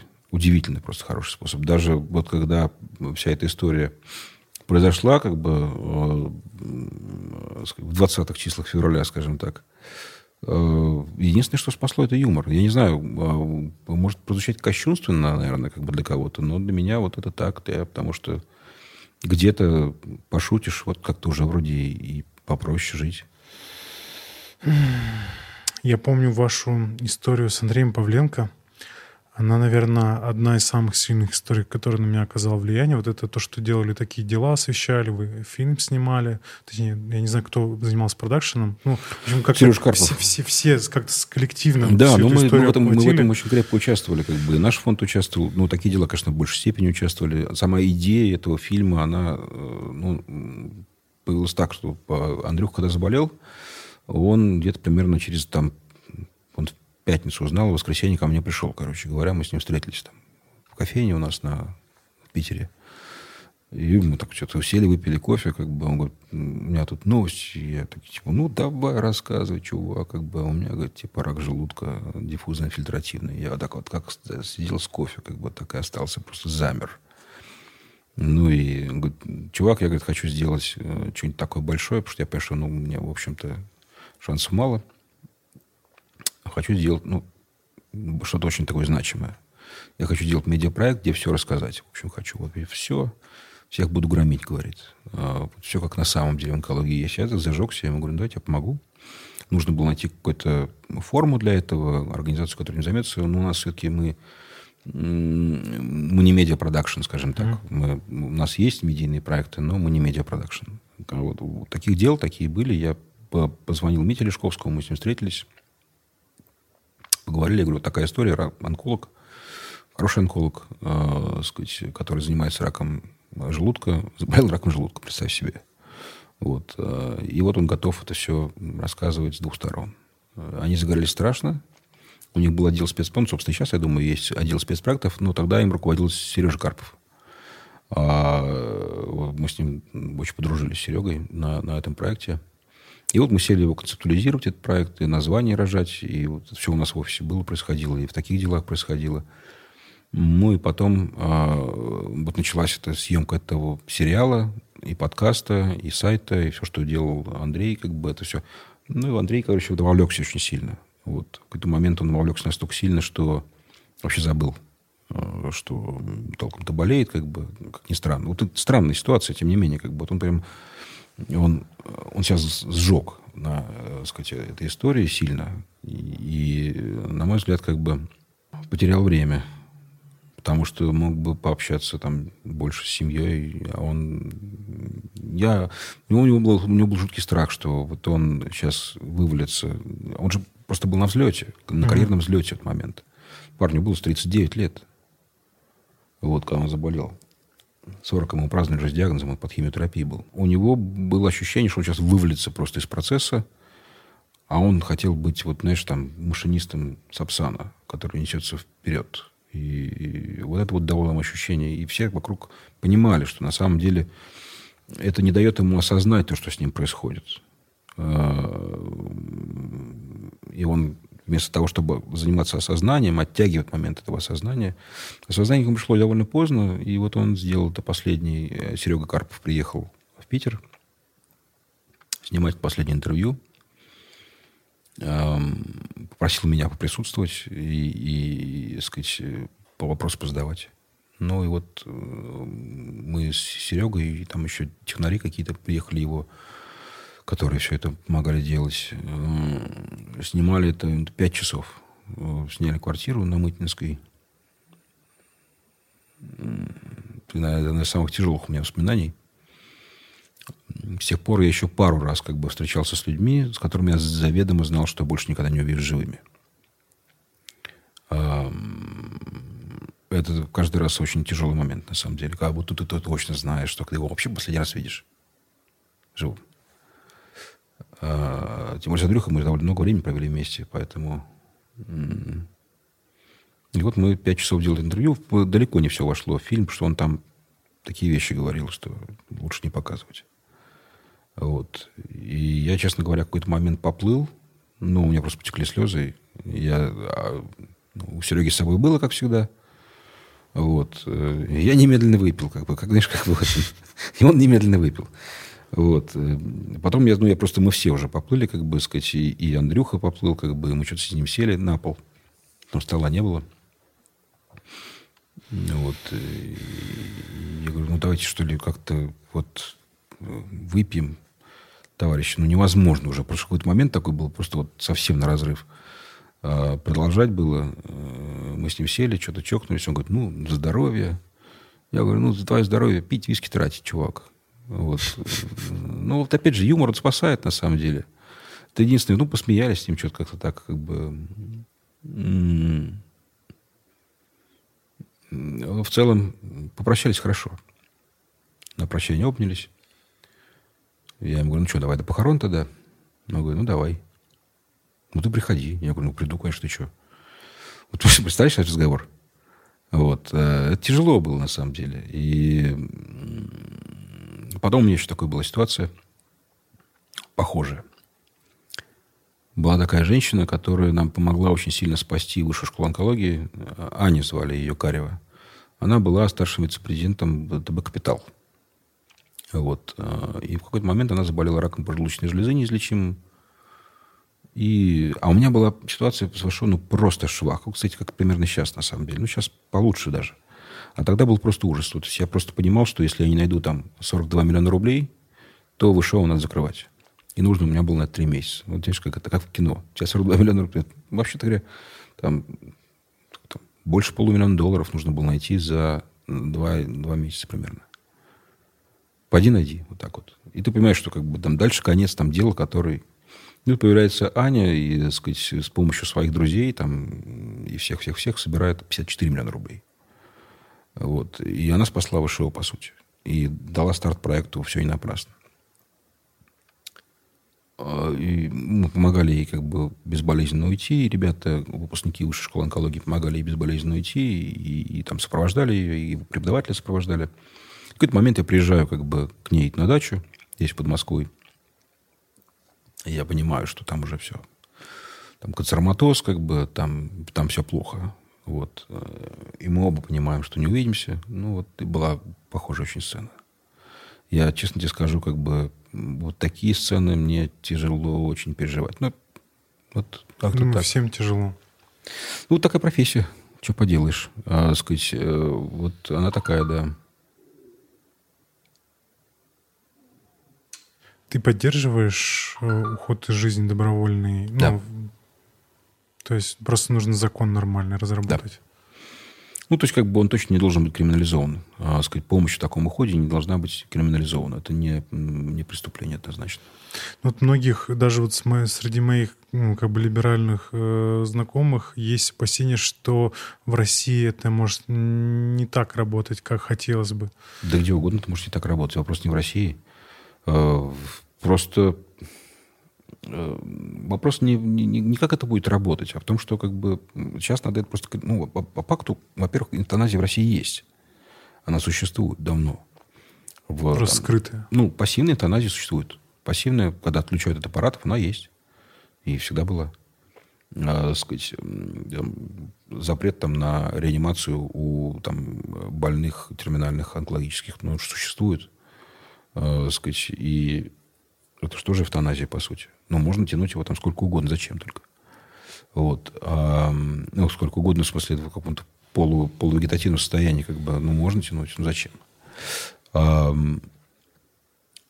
ну, вот активная эвтаназия, это когда человек принимает решение и хочет уйти из жизни от боли, и, там, от бесперспективности, от всего остального, и вот просто не видит он смысла. Вопрос не в том, что имеет он право или не. Во-первых, он имеет на это право. Во-вторых, как бы э, э, это не должно быть уголовным преступлением. Вот об этом речь. Угу. А о том, что это нужно регулировать, это, конечно, нужно. То есть, но уголовным преступлением быть не должно. Вот так. Окей. А, на этом, наверное, я перейду к Блицу. Я, я даже не знаю, как этот вопрос задать. Инсульт или рак? Рак. Рак, конечно. Слушай, инсульт это такая вещь, как бы, он может, ну, знаешь, во-первых, инсульт инсульту рознь, это раз, как бы, и рак раку тоже рознь. А, а вот представь себе, там, э, хватанул тебя инсульт, не приведи Господи, да, а, сказать, и ты в этот момент уже вообще просто не понимаешь, что дальше происходит. Ты вот, знаешь, ты Э, ну, бывает, что там двигательные расстройства, а бывает, как бы, что не двигательные. Бывает, что, так сказать, да, когнитивные функции нарушаются. И ты вообще не соображаешь, как бы, кто ты, что ты, где ты, как бы, и вообще на какой-то планете. Вот ты летаешь в каком-то там криптоне. И не хочу я так вот, например, э, сказать. И осознанный уход из жизни, конечно, гораздо лучше, чем э, неосознанный. Ну, come on. И потом как бы, да нет, ну, конечно, рак лучше. Вы что? Это вообще прекрасное заболевание с этой точки зрения. Там все планировать можно. Но не, не, не при любом заболевании так происходит, шутки шутками. Вот не при любом.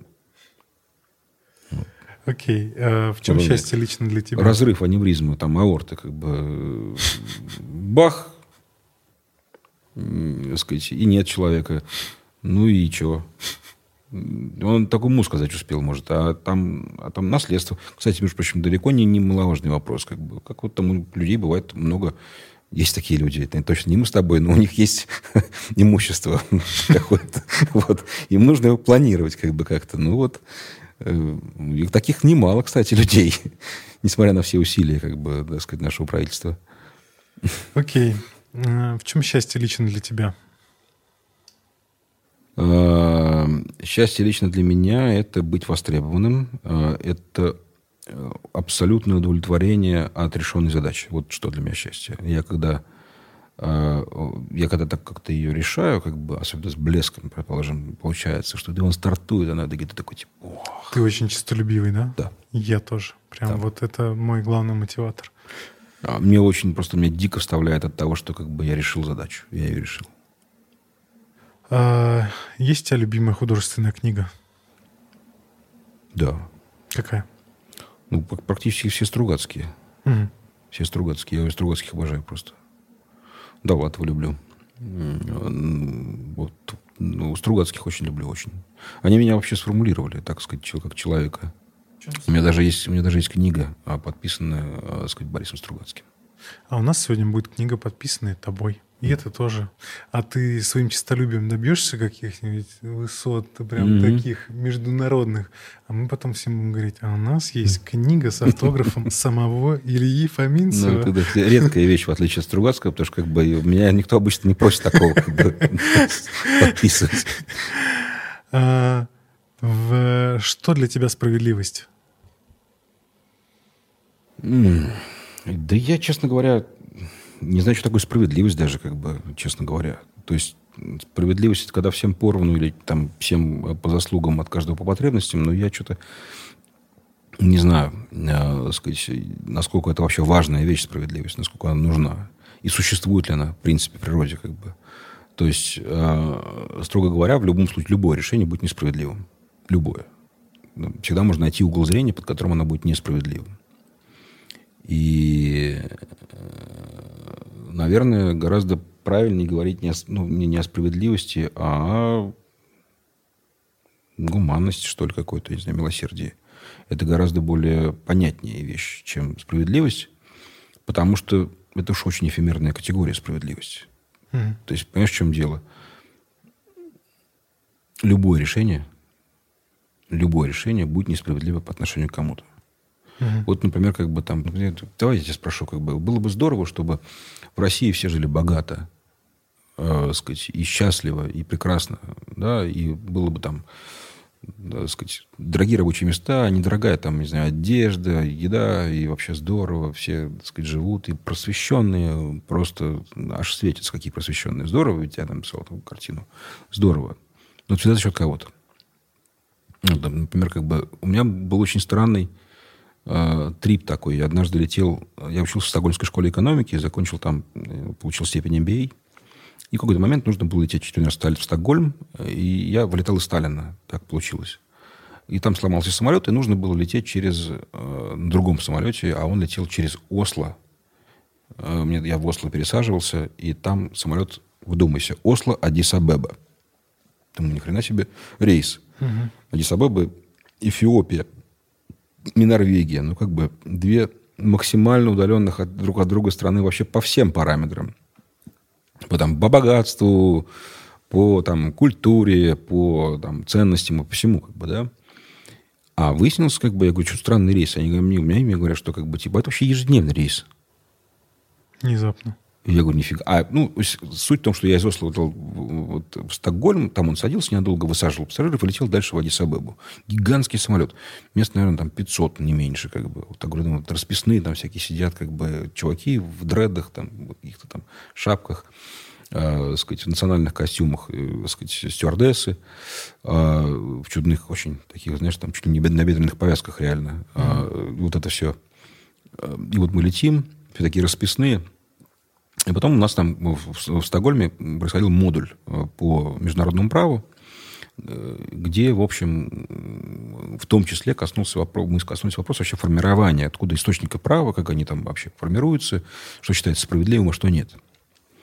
то, что считается справедливым в одной стране, считается несправедливым в другой. Как бы. И в какой-то момент мы до, дотрынделись до того с преподавателем, что это довольно странная ситуация, что вот в Стокгольме там джинсы стоят 100 долларов.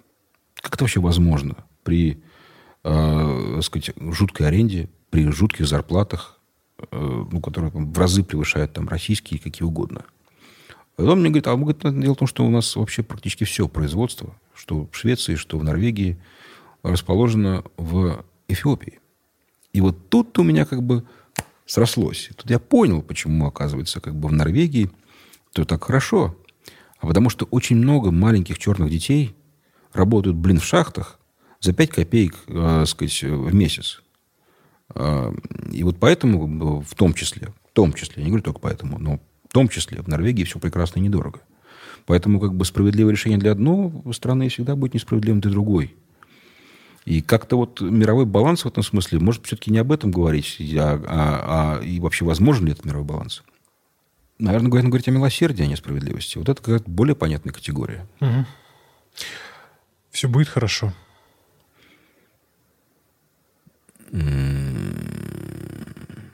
знаю. Не скажу. Ну, я вообще оптимист по отношению к себе, во всяком случае. Я про себя могу сказать, что я в себе уверен. Э, я не пропаду. Я, я кстати, чтобы ты понимал, я, этот вопрос «все будет хорошо» звучит у меня рефреном как бы каждый день дома в том числе и все такое прочее. Потому что, ну, ты представь, прикинь, ты вот вообще живешь как бы 42 года в стране, ты не адаптирован, социализирован, у тебя все как бы, в общем, вроде нормально. И тут в момент ты понимаешь, что ты полный нищеброд, с просто буквально голой задницей, с никаких накоплений у меня нет, и ты просто уезжаешь в страну, где ты даже ни разу не был. Вообще ни разу ты не представляешь себе там, где жить. Mm-hmm. То есть я, например, до сих пор не знаю. Мне, там... я, я дважды был в Армении, для меня было удивление, что Рарат, оказывается, не находится на а, территории я тоже, Армении. Я узнал, я узнал это вот недавно, как бы, когда был в Армении, как бы, да. Вот прикинь, какая травма народа. Там же все называется буквально Арарат. То есть там коньяк Арарат, магазин Арарат. Все Арарат кругом. А Арарат не в Армении, прикинь. Mm. Но армяне говорят, что как бы он к нам стоит красивой стороной. Mm. А к ним, ну, в общем, некрасивый стоит. К ним лицом повернулся, к армянам. Ну, и, в общем, вот, кстати, тоже не понимаю, нахрена, э, так сказать, туркам эта гора, вот что там можно, вот зачем она, вот чтобы что? Отдали бы уже, ну, и что бы было? Да ничего бы не было. Люди обрадовались. Ну, я вот, я, конечно, великий геополитик, тут мне трудно рассуждать, как бы, но мне, вот мне не Кемская волость, забирайте, как бы, то есть, что там, сейчас вообще, мне кажется, географические границы какой-то роли не играют. Как бы это гораздо все другое. Можно развиваться вот на таком клочке, и будет очень богатая страна. И... Адисабебу. Да, Адисабебу. Ну, вот нет, просто к тому, что... О чем мы... Мы что-то с тобой очень быстро ушли в другую сторону. Все будет хорошо Да, все будет, да. Я не знаю, но я в себе уверен. Я уверен в себе. Э. Это я могу сказать.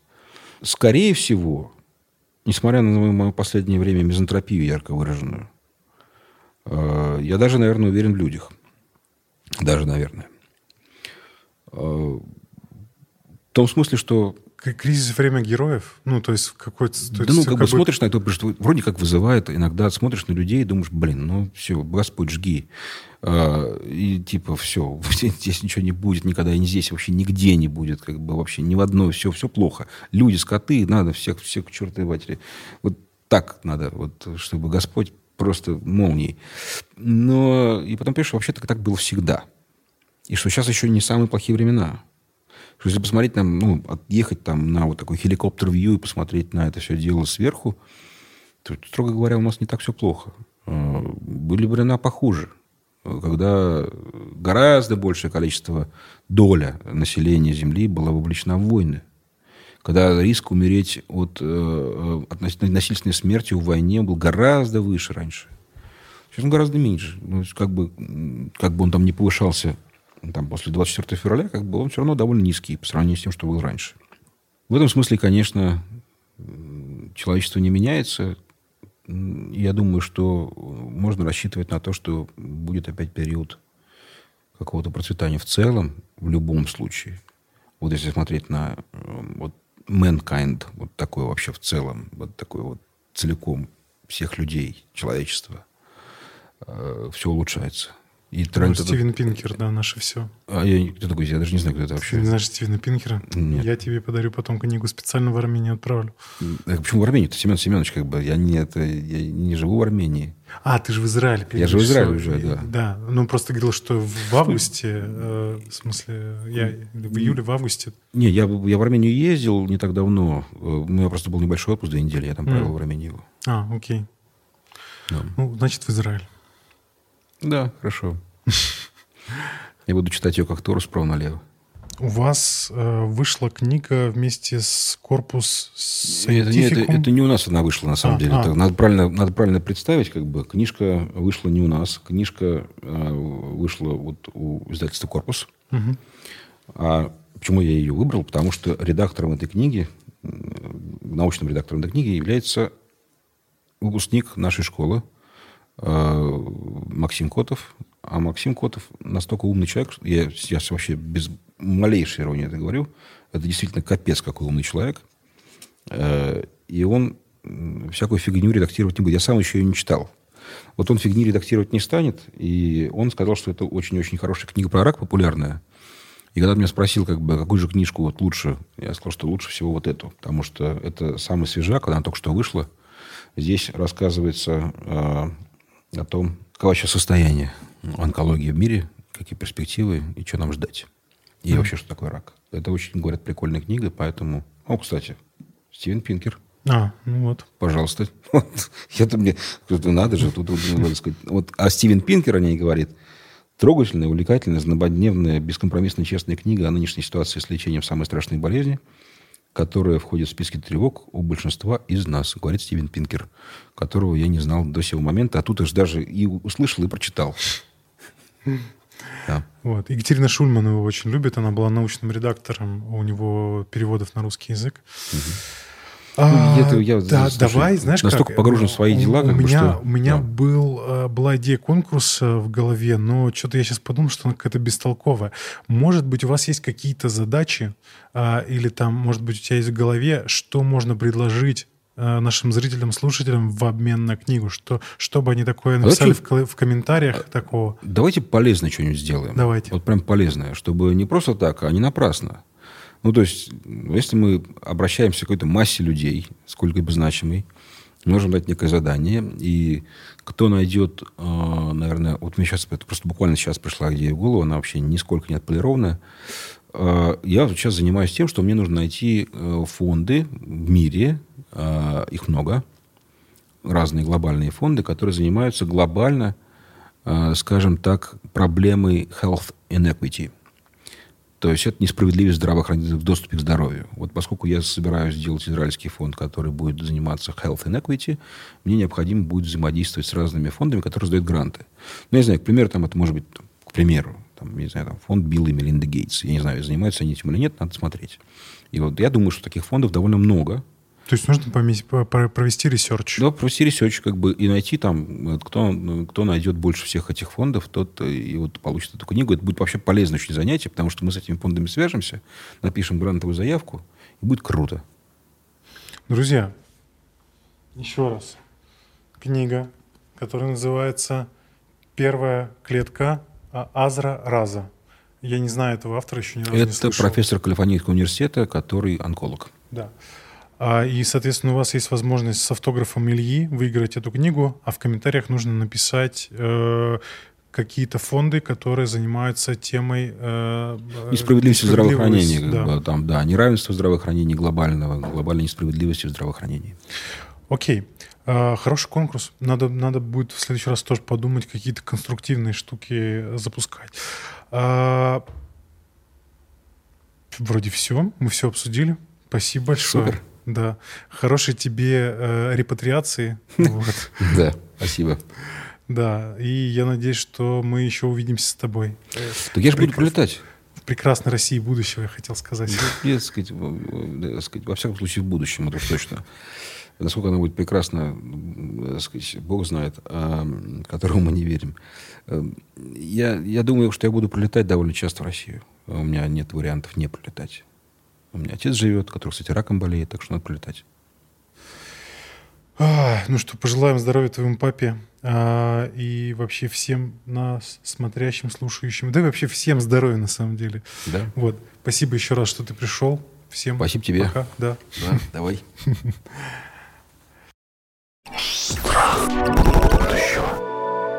Друзья, это был подкаст «Страх будущего». Меня зовут Илья Билов. У меня сегодня в гостях был Илья Фоминцев, онколог, а, директор фонда «Не напрасно». Надеюсь, вы узнали много нового, интересного для себя. Спасибо большое. Ставьте лайки, подписывайтесь на канал, ставьте оценки на аудиосервисах а, Яндекс Музыка, iTunes и другие платформы. Все ссылки есть в описании. Это, правда, очень важно. Пишите комментарии. И также не забывайте про розыгрыш а, книги. Напишите контакты фондов, и вы сможете выиграть книгу. Спасибо большое. До скорых встреч в следующем выпуске.